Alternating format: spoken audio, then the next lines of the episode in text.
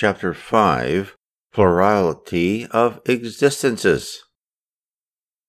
The dogma of reincarnation, it is sometimes objected, is not new. It is a resuscitation of the doctrine of Pythagoras. We have never said that Spiritist doctrine was a modern invention. On the contrary, as the intercommunication of spirits with men occurs in the virtue of natural law, it must have existed from the beginning of time, and we have always endeavored to prove that traces of this intercommunication are to be found in the earliest annals of antiquity. Pythagoras, as is well known, was not the author of the system of metempsychosis. He borrowed it from the philosophers of Hindustan and of Egypt, by whom it had been held from time immemorial. The idea of the transmigration of soul was, therefore, in the earliest ages of the world, a general belief, equally admitted by the common people and by the most eminent thinkers of that period. By what road did this idea come to them? Did it reach them through revelation or through intuition?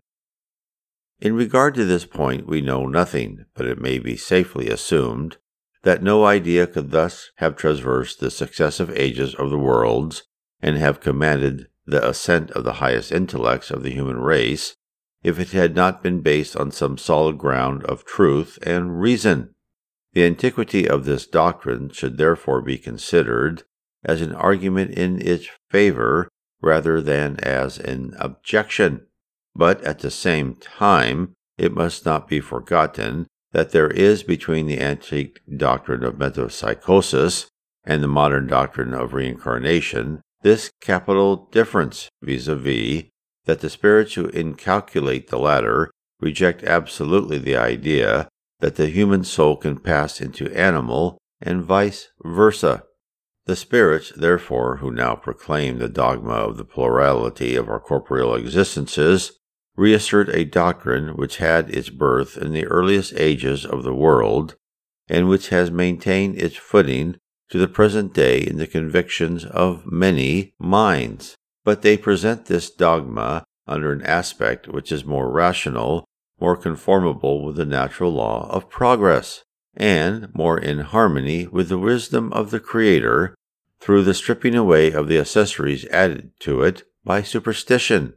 A circumstance worthy of notice is the fact that it is not in this book alone that the doctrine in question has been inculcated by them of late years, for even before its publication, numerous communications of a similar nature have already been obtained in various countries, and their number has since been greatly increased.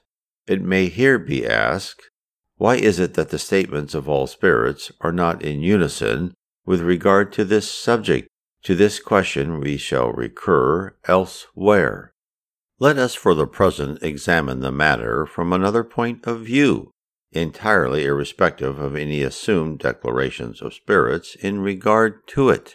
Let us put the latter entirely aside for the moment. Let us suppose them to have made no statement whatever in regard to it. Let us even suppose the very existence of spirits not to have been surmised. Placing ourselves a moment on neutral ground, and admitting, as equally possible, the hypothesis of the plurality of the unity of corporeal existences, let us see which of these hypotheses is most in harmony with the dictates of reason and with the requirements of our own interest.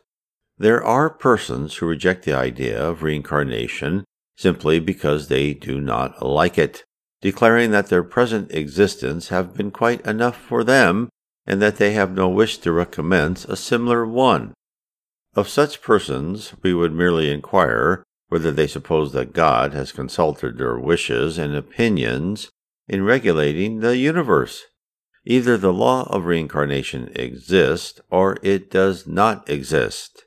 If it exists, no matter how displeasing it may be to them, they will be compelled to submit to it, for God will not ask their permission to enforce it.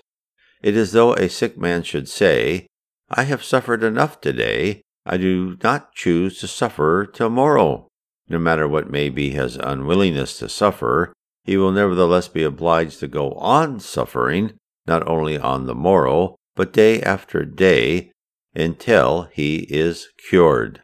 In like manner, if it be their destiny to live again corporally, they will thus live again, they will be reincarnated. In vain will they rebel against necessity, like a child refusing to go to school, or a condemned criminal refusing to go to prison.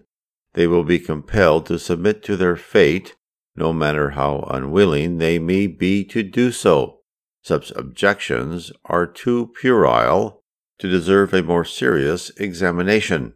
Let us say, however, for the consolation of those who urge them, that the Spiritist doctrine of reincarnation is by no means so terrible as they imagine it to be, that the conditions of their next existence depend on themselves, and will be happy or unhappy according to the deeds done by them in this present life, and that they may even, by their action in this life, raise themselves above the danger of falling again into the mire of expiation. We take it for granted that those whom we are addressing believe in some sort of future after death, and that they do not look forward either to annihilation or to a drowning of their soul in the universal whole without individuality, like so many drops of rain in the ocean, which comes to much the same thing. But if you believe in a future state of existence, you probably do not suppose that it will be the same for all, for in that case, where would be the utility of doing right? Why should men place any restraint upon themselves? Why should they not satisfy all their passions, all their desires, even at the expense of the rest of the world, if the result is to be the same in all cases? On the contrary, you no doubt believe that your future will more or less be happy according to what we have done in our present life, and you have doubtless the desire to be as happy as possible in the future to which you look forward, since it will be for all eternity. Do you perchance consider yourself to be one of the most excellent of those who have ever existed upon the earth, and therefore entitled to supreme felicity? No, you admit, then, that there are some who are better than you, and who have consequently a right to a higher place, although you do not deserve to be classed among the reprobate. Place yourself, then, in thought for a moment in the medium condition which, according to your own admission, will properly be yours, and suppose that someone comes to you and says, "You suffer, you are not so happy as you might be, and meanwhile you see others in the enjoyment of their unmixed happiness. Would you like to exchange your position for theirs?" "Undoubtedly I should," you reply. "What must I do to bring about such a result?" "Something very simple. You only have to begin again what you have done badly, and try to do it better." Would you hesitate to accept the offer, even at the cost of several existences of trial? Let us take another illustration, still more prosaic. Suppose that someone comes to a man who, though not in a state of absolute destitution, has to endure many privations through the smallest of his means, and says to him, "Here is an immense fortune, of which you may have the enjoyment on condition that you work hard during one minute." The laziest of men, in response to such an offer, would say without hesitation, "I am ready to work for one minute, for two minutes, for an hour, for a whole day if necessary. What is a day's labor in comparison with the certainty of ease and plenty for all the rest of my life?" But what is the duration of a corporeal life in comparison with eternity? Less than a minute, less than a moment. We sometimes hear people bring forward the following argument: "God, who is sovereignly good, cannot oppose upon man the hard necessity of recommencing a series of sorrows and tribulations." But would there be more kindness in condemning a man to perpetual suffering for a few moments of error than in giving him the means of repairing his faults?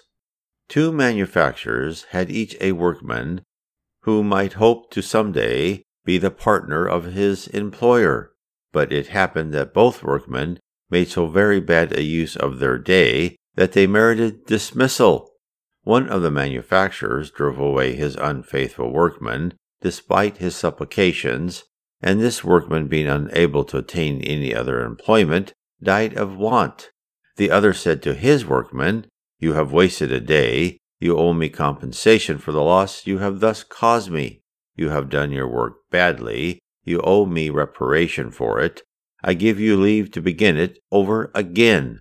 Try to do well, and I will keep you in my employ, and you may still aspire to the superior position which I had promised you. Need we ask which of the manufacturers has shown himself to be the most humane? And would God, who is clemency itself, be more inexorable than a just and compassionate man? The idea that our fate is decided forever by a few years of trial, and notwithstanding the fact that it was not in our power to attain perfection while we remain upon the earth, fills the mind with anguish, while the contrary idea is eminently consoling, for it leaves us hope. Thus, without pronouncing for or against the plurality of existences, without admitting either hypothesis in preference to the other, we assert that, if the matter was left to our own choice, there is no one who would prefer incurring a sentence against which there should be no appeal. A philosopher has said that, if God does not exist, it would be necessary to invent him for the happiness of the human race. The same might be said in regard to the plurality of existences. But as we have already remarked, God does not ask our permission in the establishment of providential ordering. He does not consult our preferences in the matter. Either the law of reincarnation exists, or it does not exist. Let us see on which side is the balance of probabilities. Considering the matter from another point of view, but still leaving out of sight all idea of any statements that have been made by spirits in regard to it, and examining the question merely as a matter of philosophic inquiry.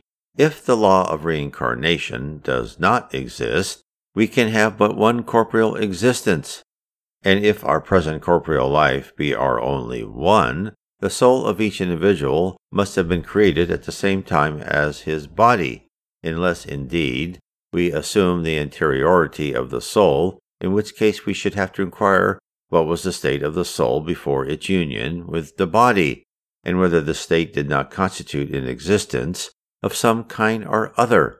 There is no middle ground. Either the soul existed before its union with the body, or it did not. If it existed, what was its condition? Was it possessed of self-consciousness? If not, its state must have been nearly equivalent to non-existence.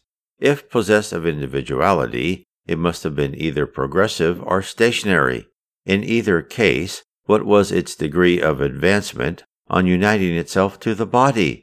If, on the contrary, it be assumed, according to the general belief, that the soul is born into existence at the same time as the body, or that, previous to its birth of the body, it possesses only negative faculties, which we have to propose the following questions.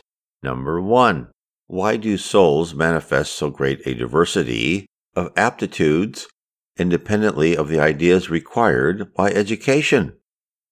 Number two, whence comes the extra-normal aptitude for certain arts and sciences displayed by many children while still very young, although others remain in a state of inferiority or of mediocrity all their life? Number three, whence do some individuals derive the innate or intuitive ideas that are lacking in others? Number four, whence do some children derive the precocious instincts of vice or of virtue, the innate sentiments of dignity or of baseness, which often contrast so strikingly with the situation into which they are born? Number five, why is it that some men, independently of education, are more advanced than others? Number six, why is it that among the races which people the globe, some are savage and other are civilized? If you took a Hottentot baby from its mother's breast and brought it up in our most renowned schools, could you succeed in making it a Laplace or a Newton? What is the philosophy or the theosophy that can solve these problems? Either the souls of men are equal at their birth, or they are unequal. If they are equal, why these inequalities of aptitude? Will it be said that these inequalities depend on the corporeal organization of each child? But such a doctrine would be the most monstrous and the most immoral of hypotheses, for in that case, man would be a mere machine, the sport of matter. He would not be responsible for his actions, but would have the right to throw all the blame of his wrongdoing on the imperfections of his physical frame. If, on the other hand, souls are created unequal, God must have created them so, but in that case, why is this innate superiority accorded to some and denied to others? And would such partiality be consistent with the justice of God and the equal love he bears to all his creatures? Admit, on the contrary, a succession of existences, and everything is explained. Men bring with them, at birth in flesh, the amount of intuition they have previously acquired. They are more or less advanced, according to the number of existences they have previously accomplished, according as they are nearer to or farther from the common starting point, exactly as, in a company made up of individuals of different ages, each will possess a degree of development proportionate to the number of years he has already lived. The succession of years being, to the life of the body, what the succession of existences is to the life of the soul.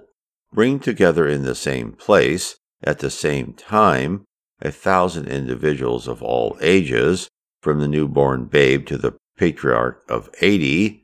Suppose that a veil is thrown over their past, and that you, in your ignorance of that past, imagine them to all have been born on the same day.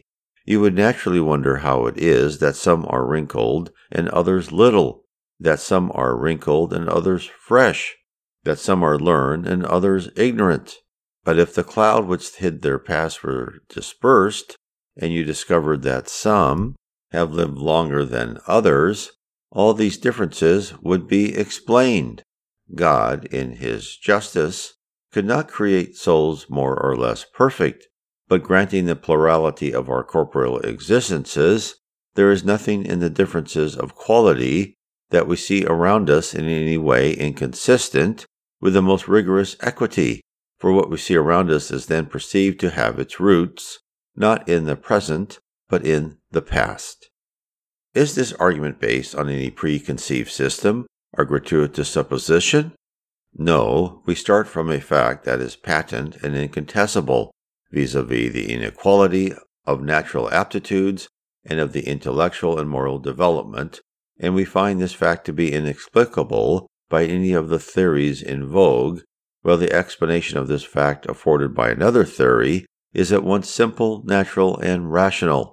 Is it reasonable to prefer a theory which does not explain this fact to one which does? In regard to the sixth question, it will doubtless be replied that the Hottentot is of an inferior race, in which case we beg to inquire whether a Hottentot is or is not a man.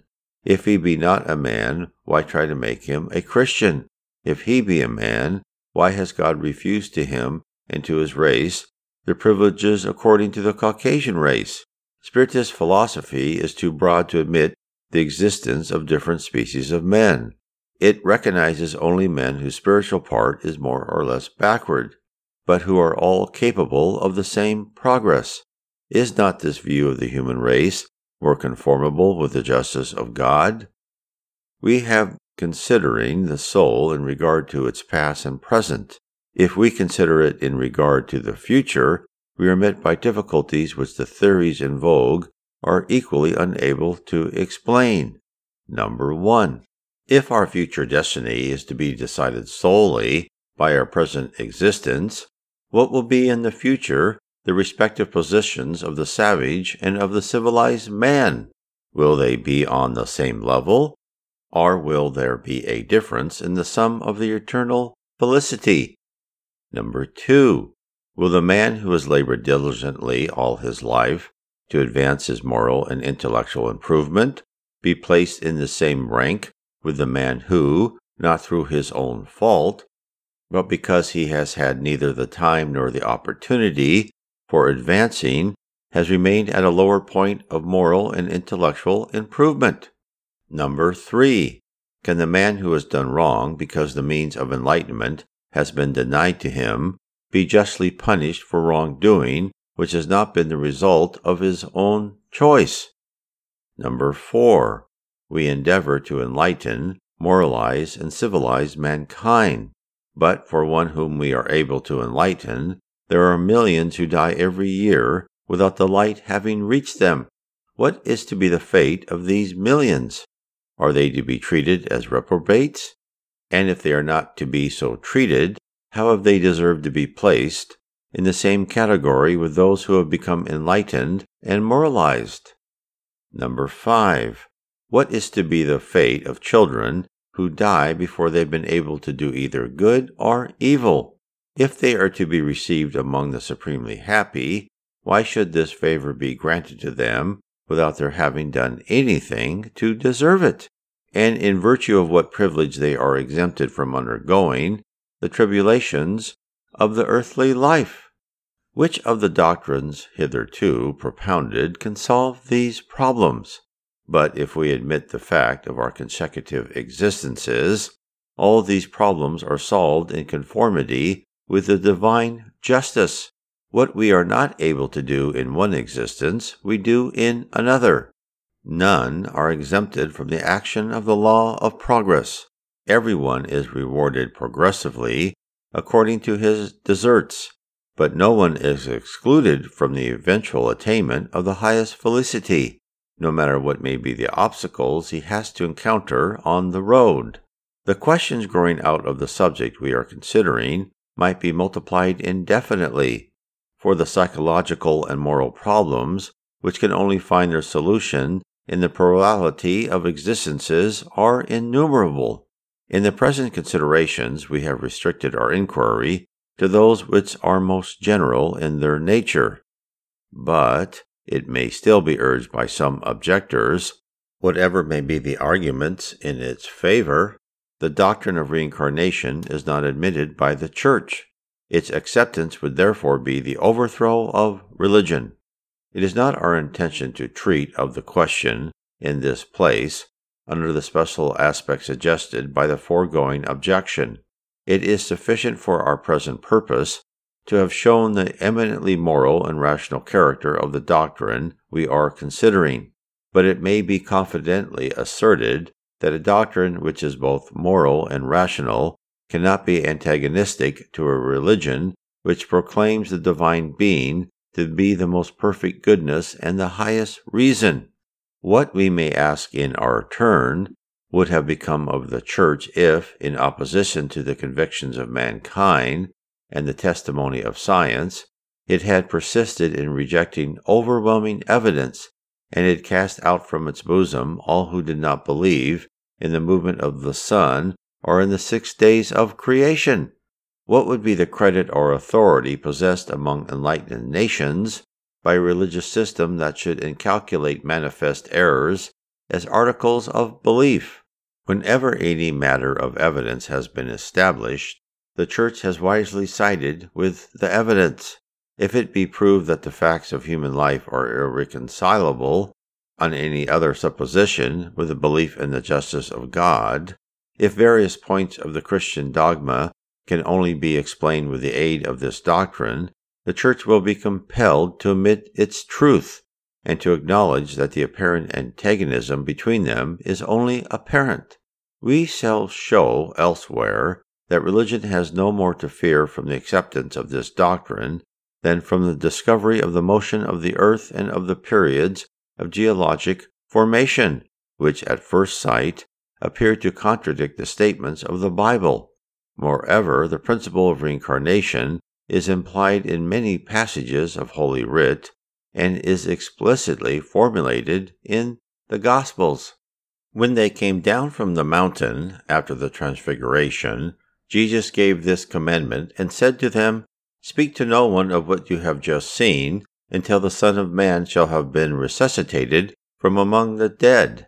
His disciples thereupon began to question him and inquired, Why then do the Scriptures say that Elias must first come? But Jesus replied to them, It is true that Elias must come, and that he will reestablish all things.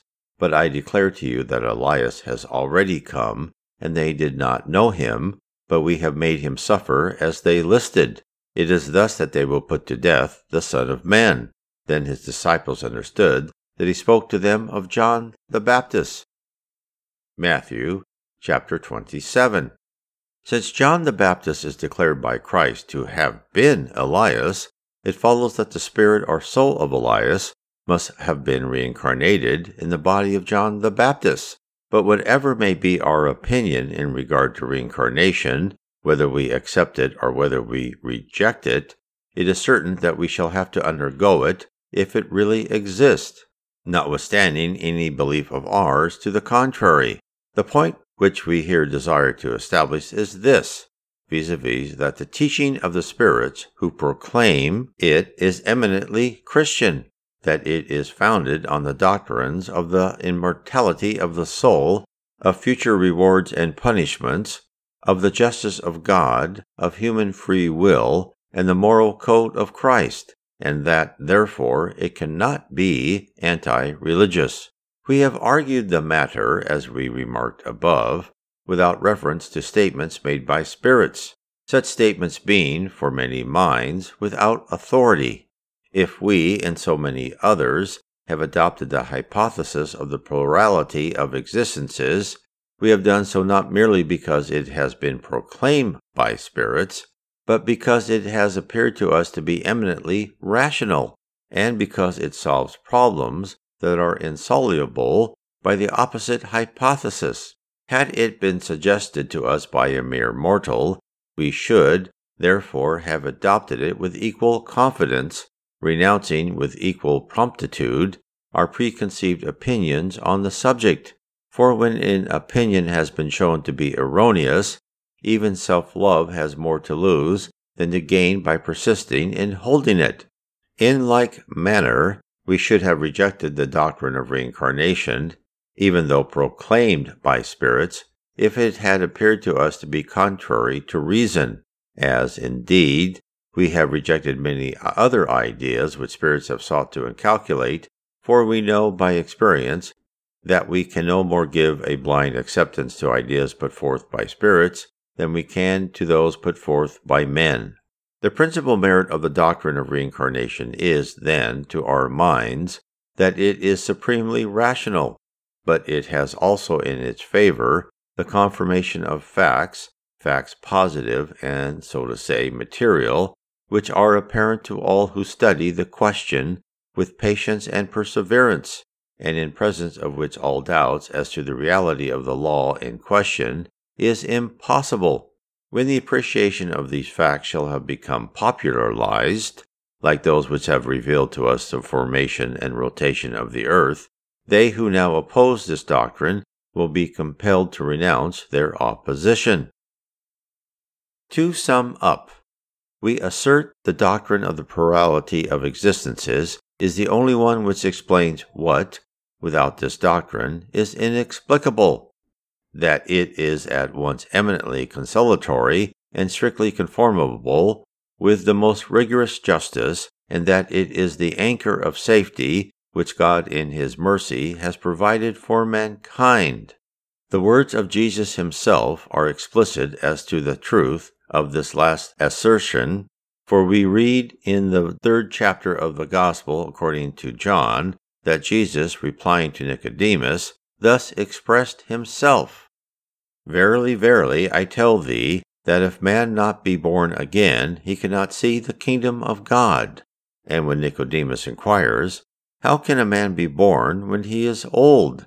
Can he enter again into his mother's womb and be born a second time? Jesus replies, Except a man be born of water and of the Spirit, he cannot enter the kingdom of God.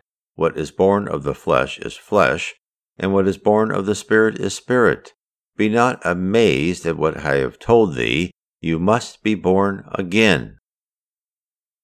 For those interested in learning more about Spiritism, you can find the entire The Spirits' Book on P D F.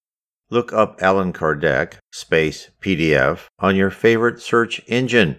If you wish to explore more about the levels of heaven and the attributes of a spirit and the future of earth, I suggest you read my series of three books, starting with Heaven and Below, next Spirits and the Spirit Universe, and the third book, How Spirits Guide Us. God bless.